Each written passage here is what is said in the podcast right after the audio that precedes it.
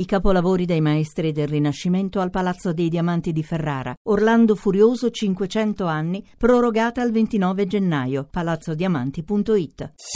Voci del mattino.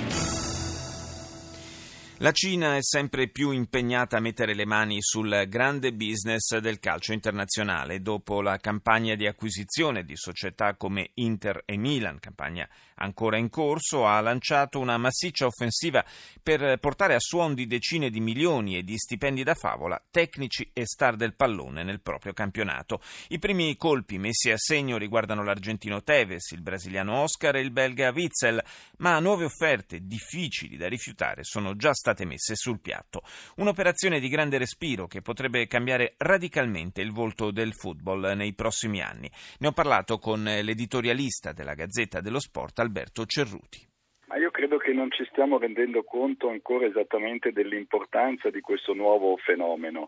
Eh, la prendiamo mm, come se fosse un fatto quasi folcloristico, eh, sottolineiamo le cifre ma non andiamo ad analizzare proprio l'importanza dell'operazione che la Cina sta compiendo, è un'operazione studiata, mirata, eh, il governo cinese ma tutti gli imprenditori cinesi vogliono creare una potenza nel calcio in Cina. E quindi eh, stanno facendo un'operazione immensa perché non riguarda una società ma riguarda tante società e vanno a prendere giocatori di tutti i paesi, eh, di tutti i campionati, giocatori giovani, giocatori meno giovani, giocatori soprattutto famosi per attirare nuovo pubblico. D'altra parte sono pochissimi i paesi nei quali le società possano permettersi di reggere il confronto e di tenere botta diciamo, eh, di fronte a offerte multimilionarie come quelle che stanno avanzando i cinesi. Ma quando arrivano certe cifre è difficile resistere. E d'altra parte noi abbiamo avuto in casa l'esperienza di Marcello Lippi, grandissimo allenatore, un campione del mondo che è stato il primo ad andare in Cina eh, ad allenare eh, in cambio di un compenso elevatissimo. Eh, quindi quello è stato già l'inizio di, di, un fenomeno che ha riguardato l'Italia. E quindi a questo punto io credo che ehm, sarà la volontà dei singoli giocatori a fare la differenza. Abbiamo già avuto il caso di Ibrahimovic, dello stesso Cristiano Ronaldo, perché alla fine sono i giocatori che possono dire di sì oppure di no. Però eh, tanti giocatori e allenatori accetteranno queste offerte che sono pazzesche, ma per loro fortuna sono offerte reali e concrete. Ma è un po' quello che è accaduto in passato con eh, il eh, Brasile e altri paesi latinoamericani dove i club europei, anche quelli italiani, andavano a pescare campioni in erba o anche già in via di affermazione a cifre inferiori rispetto a quelle del mercato europeo. Eh, al punto che molti di questi paesi poi avevano le nazionali composte esclusivamente da giocatori che giocavano all'estero e potrebbe riproporsi la stessa cosa anche in Europa? Sì, bravissimo, volevo arrivare a questo punto anch'io. Uh, è lo stesso fenomeno.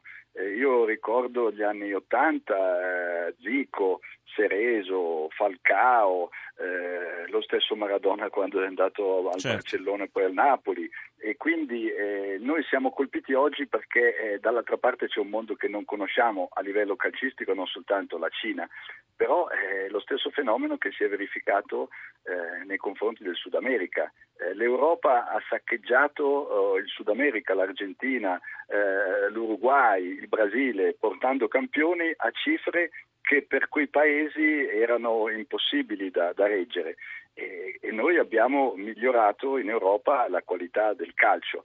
Questo è un fenomeno simile, mm, però eh, direi concentrato a livello politico perché riguarda non soltanto l'espansione del calcio, ma l'espansione di, di un paese immenso, perché la Cina è un paese immenso e quindi eh, la base è simile, però poi il progetto finale credo che vada al di là del calcio.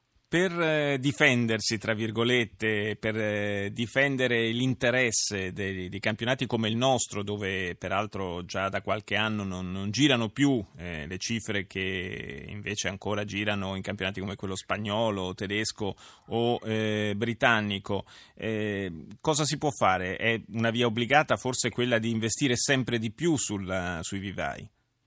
Dobbiamo puntare di più sui nostri giovani italiani e dare più spazio di quello che abbiamo dato finora proprio per l'invasione degli stranieri. E poi soprattutto eh, dobbiamo far capire ai nostri giocatori che in Italia eh, si sta meglio e magari guadagnare di meno eh, non, è, non, è, poi un grande peccato. Ecco. Però insomma rischiamo di andare dopo la fuga di cervelli anche verso la fuga di piedi a questo punto, si può dire. Eh sì, ma d'altra parte questo è il mondo che cambia. Eh. In Italia, in Italia ci sono sempre più stranieri, non soltanto nel mondo del calcio ovviamente, e quindi tanti andranno all'estero, andranno in Cina, dobbiamo abituarci. L'importante, ripeto, è non prendere questo fenomeno come se fosse un fenomeno passeggero, è un mondo che cambia, è una realtà che cambia e dobbiamo cercare di, eh, di rendercene conto difendendo il nostro prodotto e poi, ripeto, ognuno è libero di fare le proprie scelte e la libertà per fortuna non ce la toglie nessuno.